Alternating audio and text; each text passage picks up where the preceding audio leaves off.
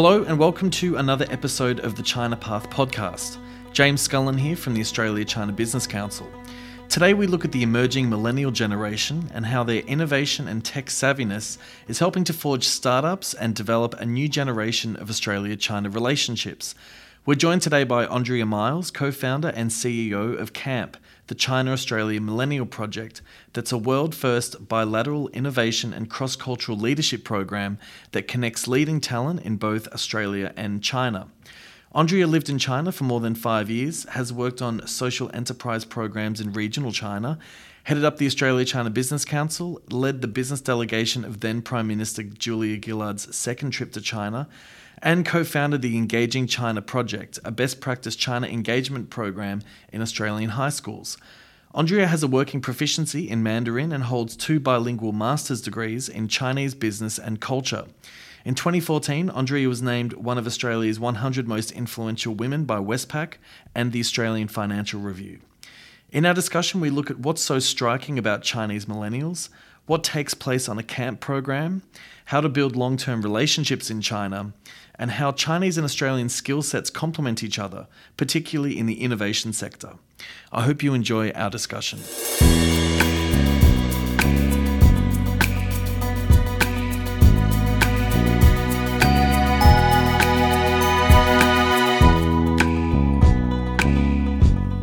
With Andrea Miles from CAMP, the China Australia Millennial Project. Thanks a lot for dropping by to ACBC today, Andrea. Thanks, James. It's a pleasure to be here. Why millennials? What's uh, your interest in millennials and uh, Chinese millennials in particular? Well, I'm personally just on the cusp of uh, what we call Gen X and Gen Y. So, um, when we talk about millennials, to define it first, we're looking at people who were born in the 80s and people who were born in the 90s. Mm. Um, in China, it's a specifically influential generation because number one, the size. There are 415 million Chinese millennials. Okay, right. And I always say that it actually, if that was a nation unto itself, it's the world's third largest nation. right. And I'm sure on the podcast we're often talking about, you know, how do we break down China? It's not a monolith, and it's not it's not even five markets, it's 20. But even just demographically, you could take a look at that third largest nation of 415 million people and break that down into educational level or you know regional urban divide um, you know uh, spend earnings and so on and mm. so on so um, goldman sachs call chinese millennials the most influential generation on the planet and i mm. think that's mainly to do with not only their size but also their spending power.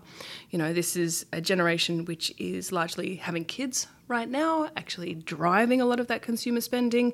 Um, a lot of the luxury spending is coming from the millennial generation in China. Mm. So it's a really, really interesting snapshot of China to take a look at. These are people who have grown up post the 1978 economic reforms. Right.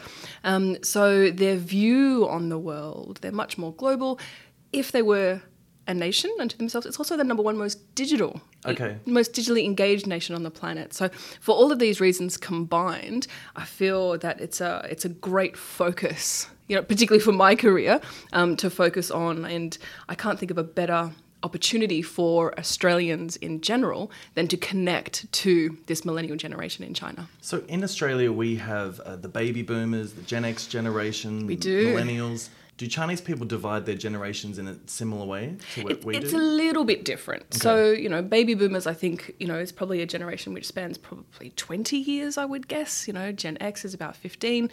Um, so, but in China, we really break it down by decade. You know, mm. in Chinese, we say the Balinghou or the Jiulinghou. So the 80s generation or the oh, 90s generation. Right. Okay. Yeah. So it's really um, sort of decade by decade. And if you think about just how rapidly things change in China, yeah. Um, you actually can see re- dramatically different behavioral patterns between people who have grown up, say, in the 60s versus the 70s versus the 80s versus right. the 90s. Yeah. yeah. So, you know, I mean, shortly there will be the people who were born in the 2000s and they will be entering their prime spending years, and millennials will go the way of Gen X yeah. you know, will will sort of go into into their um, 35s, 40s, 50s years. But right now, there's really a spotlight being shone, you know, on this this particular generation um, as they start to I mean, essentially recraft the world. You mentioned that Chinese millennials are essentially a digital generation. Does this uh, give them a greater proclivity to taking up digital initiatives and, and new technologies? Oh, God, yeah, absolutely. So, you know, when we talk about China, we often say that it is mobile first. So, you can't just waltz into China as an Australian company um, with a really great website, but kind of so so experience on mobile and no presence on WeChat and expect that generation, which comprises a third of the country, hmm. to pay any attention to you. So, you know, attention in China, it's a very competitive space. So, if you want to surprise and delight those people, um, Australians, we have to think about like exactly what it is that we're good at that's really going to catch their attention. Okay, well, that brings us on to CAMP, the China Australia Millennium Project. Um, what is the mission of CAMP? Yeah, the mission of CAMP is essentially to connect the innovation ecosystems of China and Australia. Okay. And the way that we do that is by focusing on the millennial generation. Um, we accept people into um, one of the programs that we do. Um, they have to be between 18 and 40 years old, which is essentially that 80s, 90s um, generation now. Okay. Um, and over the course of 100 days, the cohort is 100 people strong. They build new startups in mixed teams together. And by mixed, I mean 50% of the cohort comes from China and 50% comes from Australia. It's also 50% female because that's what the world looks Okay. like. and, um, and so in each team, we actually have um, essentially co founders that are able to bring ra- radically different perspectives. So, what's the China market thinking about e commerce? What's the Australian market thinking about e commerce? Okay. The sort of different push and pull factors there that end up creating really great startups at the end of the program. Okay. Yeah. Um, do people necessarily need to have a tech background? No, they don't. So it's industry agnostic, I Okay. say. So um, there's nothing worse than having four highly technical people in a team when actually you need um, a CEO to drive it, you need a marketer, you need a technical person, and perhaps you might need a journalist or Okay. somebody who can communicate. Oh, right, yep. Yeah. So um, we are absolutely open to anybody in any industry coming along and joining the program. Um, we have people with a technical background, but it might be, say, in research medicine. Okay. You know, so it's not just about people who can code, even though it is an innovation program. So camp takes place annually. Yes, once a year. And yeah. so what are the distinct phases? Distinct phases of camp. So, in a 100 day program, we have to break it down into quite distinct phases in order to make sense of it, Okay. particularly with a group so large. So, um, it's an online and offline course. Um, it takes place in a part time and full time sense. So, the online part is part time. You can do it from anywhere on the planet. The full time pieces are what we start the program with and finish the program with. Okay. So the first five days, we actually get everybody together in a Chinese city that we choose that year. Last year it was Shanghai, this year it was Beijing. So the entire cohort of 100 campers come together, converge, meet each other for the first time, um, and we start to give them their challenge questions that they're going to work on for the next 100 days. Okay. After that five day tour of Beijing, and I'll go into what exactly that entails um, in a second. After that five day tour, people go back to their own cities and actually start collaborating online remotely together. Okay. So they've met their teammates, they're focused into a team that has an industry um, focus, for Okay. example, e commerce or education or um, smart energy. Then at the end of the program, their challenge is to come back together in Sydney for the final five days, and they have to pitch the startup that they have designed over the course of the program Right. Okay. to investors. Okay. So now let me go a little bit deeper. The way that we determine these challenge questions, we actually have corporate partners that um, focus on a particular industry sector. So when the campers apply to the program, they say, right, I want to focus on education, e-commerce, um, or or smart energy, um, and we have corporate partners. So Alibaba is the partner on um, the e-com- e-commerce strain. So they pose a business challenge question to the team. The team hack that problem for 100 days and then Oh, pitch the right. solution Okay. back to yeah back to Alibaba, who are sitting in the room when they pitch in Sydney. It is a complex program, but we've tried to sort of layer a number of Venn diagrams one over the other. So it's an intersection of young people, business, and government. It's also the intersection um, of uh, innovation entrepreneurship, and also intercultural leadership. So there's also a number of side visits when in China. There is. So so what types of places do the campers visit? Yeah, so um, in the past, so we've gone to Alibaba headquarters, Okay. um, which is just so cool to go to. It's like a real, you know, once in a lifetime thing. Right. Um, but we tour the innovation ecosystem of Beijing. So um, what that means is going into science parks like Zhongguancun um, or elements of it, because that science park is about 500 square kilometers big. Okay. It is five times the size of Washington DC across 16 campuses the- across Beijing. Just the park itself. Just the park Right, itself. okay. That's it. So um, it, it's responsible, I think, for 21% of Chinese GDP. I'll, I'll double check that. But it's, it's a- an absolutely enormous phenomenon. And so we take a look at what are the areas of this particular science park that have relevance for an Australian market. Oh right. So when we're determining um, the areas that we focus on in China, we take a look at what's in Australia's national interest. So what are we good at? What's in China's five-year plan? What do they care about? And we overlay that with the UN Sustainable Development Goals. So what are the big challenges that the world needs to collaborate on in order to resolve? So that's where we get things like education, you know, future of money, you know, all these sort of really interesting um, trends coming up that Australia and China are really perfect partners to collaborate on. Andrea, how did you go about starting camp and having access to something like these high tech parks in Beijing? How do you get access and build relationships to these contacts in China? Um, I, th- I think the most simple answer is just having a genuine passion for it. And, you know, it's not a labor, it's a labor of love. Um, just developing those relationships over the course of your China engagement. So I've been going to China for 15 years um, since I was 23 and bought my plane ticket over to China, the first time I'd ever been overseas. And um, since that time, I've um, cultivated relationships, which is just a really clinical way of saying I've made friends with a lot of people, Right. Um, because I genuinely care about what it is that they're doing, and I'm fascinated by what that is. And you know, watching people's careers grow is is you know just endlessly incredible in an, an, economy that's two thousand percent bigger than the Australian economy and growing at three times the rate. So Yeah. just watching people gallop along, and so that allows you to. Um, easily just reach out to people and say, "Oh, hey, I, I see that you're the director of you know this particular part of a science park. Now, could I bring hundred Australians over? You know, Right.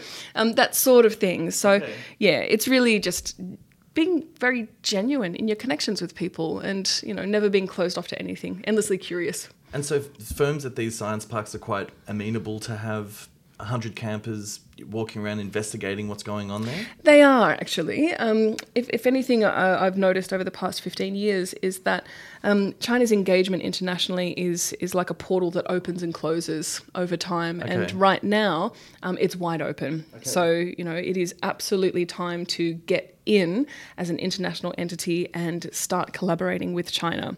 There are incentives for innovative organizations um, who say have some venture capital funding and are looking to establish an office in China. You can access in some cities, this is not just a Beijing based thing, this is across China, um, you can access up to a million dollars in Chinese government grant funding. Really? They don't take an equity stake. Right. Um, and that will be delivered in um, five tranches over five years, as long as you're jumping through the hoops that you know you need to get the grant for. Yeah. Um, but the the incentives are incredible because China is building its own innovation economy in its own time, and it is not shy of paying for it to happen in its own time. Right. In Australia, we have a more organic approach. Okay. So if you are an international entity, or sorry, if you're an Australian entity that is, for example, right now accessing the um, R and D grant, you know, in Okay. Australia, you should definitely take a look at what's happening in China. I guarantee that you've probably got a customer or, or a collaborator, a research partner that might be really great um, to align with there. And that economy is just like a runaway freight train. So before that international funding portal closes again, get in now because the, the incentives are sure Wow, there. what a great opportunity. Absolutely. Um, now, the bilateral nature of camp bringing together 50% Chinese and 50% Australian Yeah. participants, obviously these countries, these nationalities have, have things that are not so similar. Mm. Um, what do you find that the two nationalities learn from each other? So, what does um, an Australian participant learn from a Chinese participant Mm. in camp? Um, I would say the two headline things are to um, for Australians they learn to listen more. Okay. Um, we we definitely notice that the Australians have more of a propensity um, to think out loud and talk while they're kind of establishing the answer in Oh, their right, head. okay, Um, yeah. Whereas our Chinese participants will often say, "Well, listen, I'm going to sit back and think about my answer before I contribute something that is really meaningful." Yeah. So um, there is that, and there's also, I guess you could, uh, you know, in its rawest form, say that there's a bit of a reimagining of the old Australian ego. Okay. So often we think, oh, China. Um, Maybe they've got a lot to learn from us. It is Mm. right. absolutely the other way around right, right yeah, now. yeah. So, um, of course, there's a lot that we can learn from each other. Yeah. Um, but this is why we've made camp as 50 50 bilateral as possible 50% in the delegates, 50% in the nature of the program. We go to China, we come to Australia. So it's absolutely about that sort of sharing and understanding what is the symbiosis, what is the complementarity Mm. Okay. of each of our markets and Yep. each of our personality styles Yep. that we can bring together. The last point I want to make is that actually, by focusing on a millennial generation, I reckon these particular people have way more in common than they actually have different. Okay, yeah. So, can sit down and have a chat with um, a, a Chinese camper who might have had a radically different upbringing to, to what I had in rural New South Wales. Um, but because we're, we've grown up in the world at a similar sort of time, Mm. you know, we use technology in a similar way. We're curious globally. We're not shy of having friends who are all around the world. Right. You know, and I, I might find more complementarity with someone from halfway across the world than I do with the person behind me in the coffee Mm. Sure. queue. Yeah, In here in Australia. Yeah. Um, and so, how do you go about promoting the program in China? How do you help to recruit Chinese campers? It's a very different value proposition um, in China than it is in Australia. Um, you know, the, the economic differences in size of our um, economies is is remarkable, but as is the lifestyle, Mm. you know, as well. So it's not about you know one country being stronger than the other. It's really you know what are we both the strongest you know in the world at. Um, when it comes to the Australian side or the Chinese side, we recruit in a similar way. So um, we we when it comes to talent, we fish where the fish are. So we take a look at where is the talent that we like to to bring into the program. Where are they hanging out? So that can be in um, certain WeChat groups. That's a really easy one to. Um, um, to focus on in China, so Yeah. it might be say digital marketing, or it might be looking at environmental science. You know, it could be a range of different things. Okay.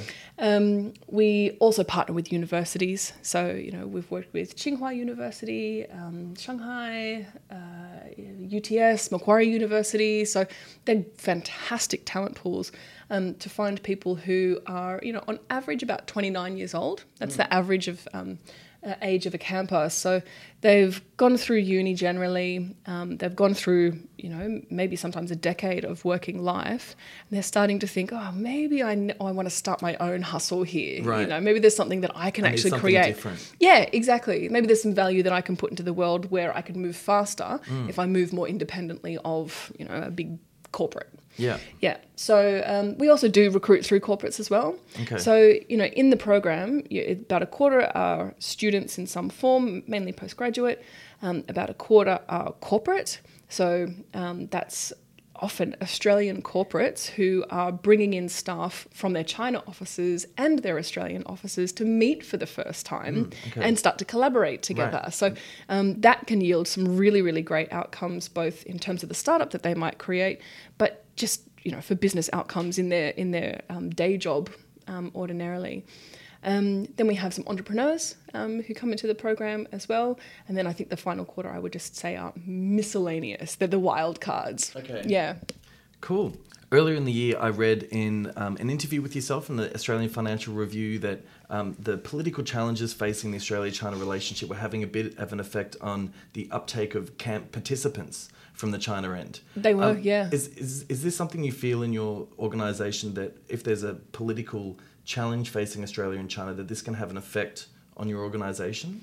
Absolutely, and I don't think that we're alone in that regard. Um, you know, we know that the um, Chinese international student numbers were down this year just because that the Australia-China uh, Australia-China political relationship was at a, a, a, low since 2009. You know, so um, especially when you think about how closely enmeshed business and politics are in China, we might not think that it's um, such a big deal, but it is most certainly a big deal in China. And you know, I would be asked on a regular basis, so why why does Australia hate China?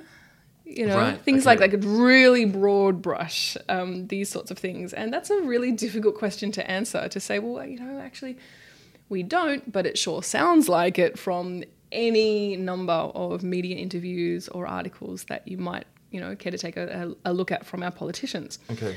So, you know, I, I the frustration that I have is that that sort of argy bargy, um, which you know might reinforce the political relationship here. I think a lot of anti-China rhetoric is actually it, it's not aimed towards China. It's aimed at reassuring um, a conservative government here. Right. You know. Yeah. So not with our largest trading partner, please. You mm. know, not when there is so much at stake for us.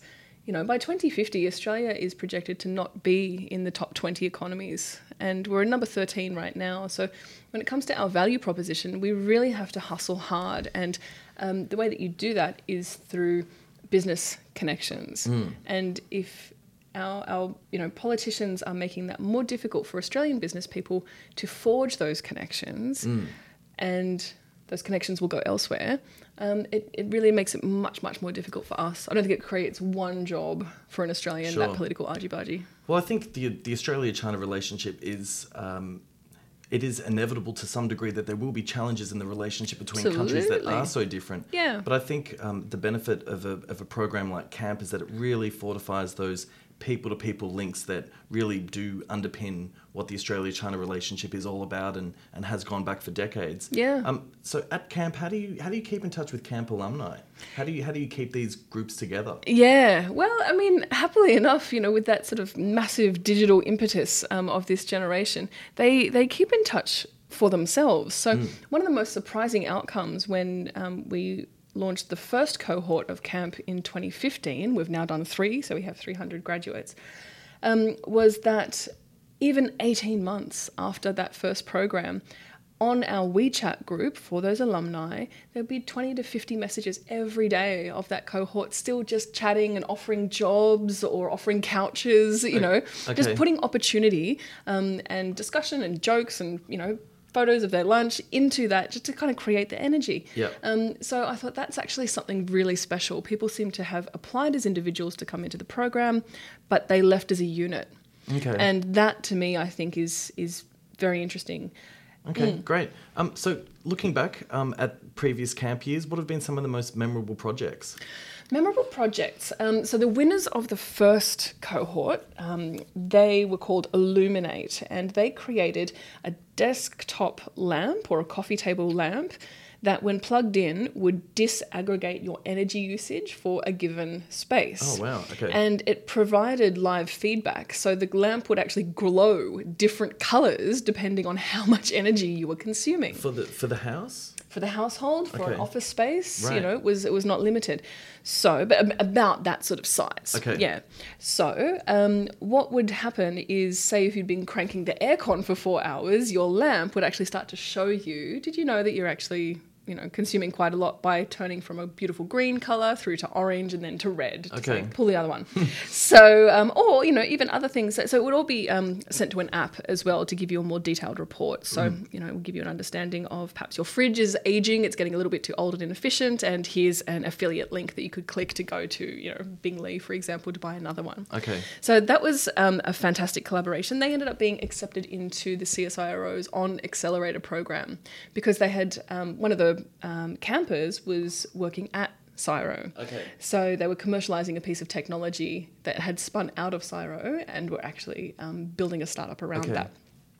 Another really memorable moment for me in camp um, was actually that in two out of our three cohorts, we've had parents in the program. So these are young parents who have brought along their children into an innovation program. So the parents are the campers? yeah. Okay. Yeah, so when we're talking about this millennial generation, they are having babies right, Right, now. okay. So, um, in our first cohort, we had Summer Edwards, and she brought along little Otis, who was about six months old.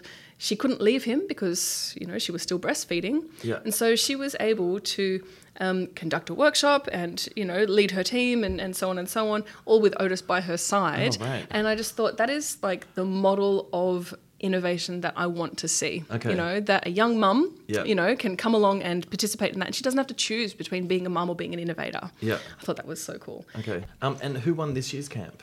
Oh, this year's camp was won by Master Oz, Okay. and they're an incredible startup. So um, they're focused on um, Daigou trade, so that sort of purchasing on behalf of somebody else um, trade, where we see people in Australia buying pawpaw cream or A2 milk or you know Swiss vitamins. Yeah, and that's such a particular China focus. Um, so as well. Chinese, yeah, yeah, absolutely. But they were looking at, um, you know, what are the, what are the policy, policy um, drivers that are coming down the pipeline that might mean we can start to do that with fresh produce.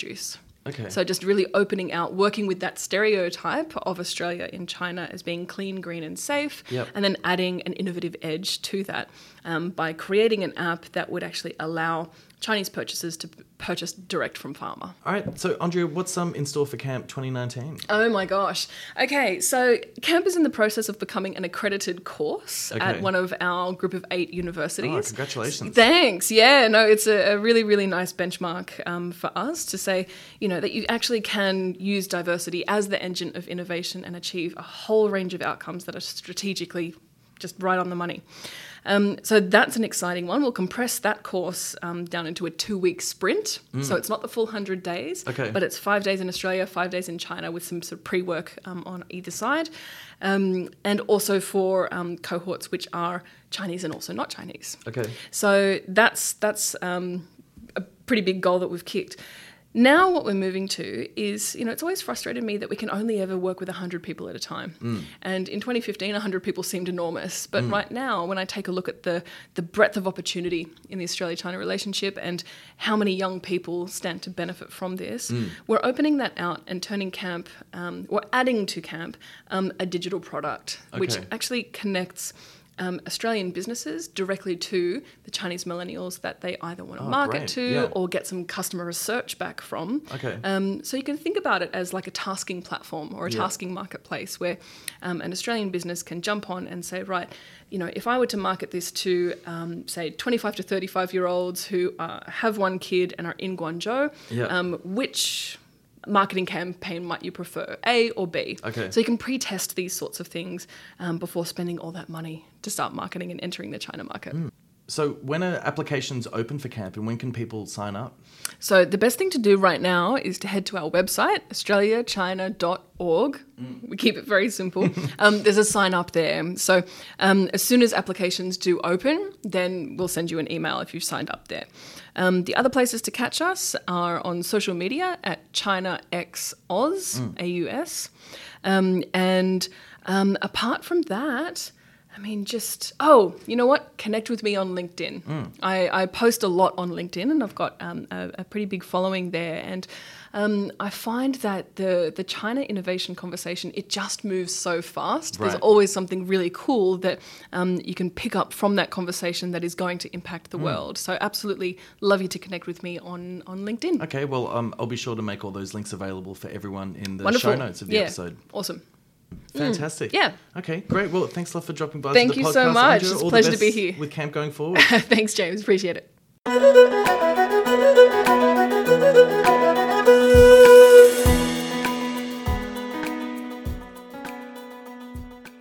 My thanks to Andrea for dropping by to the podcast. To watch footage of a camp program and to connect with Andrea, please check out this episode's show notes at www.acbc.com.au forward slash podcasts.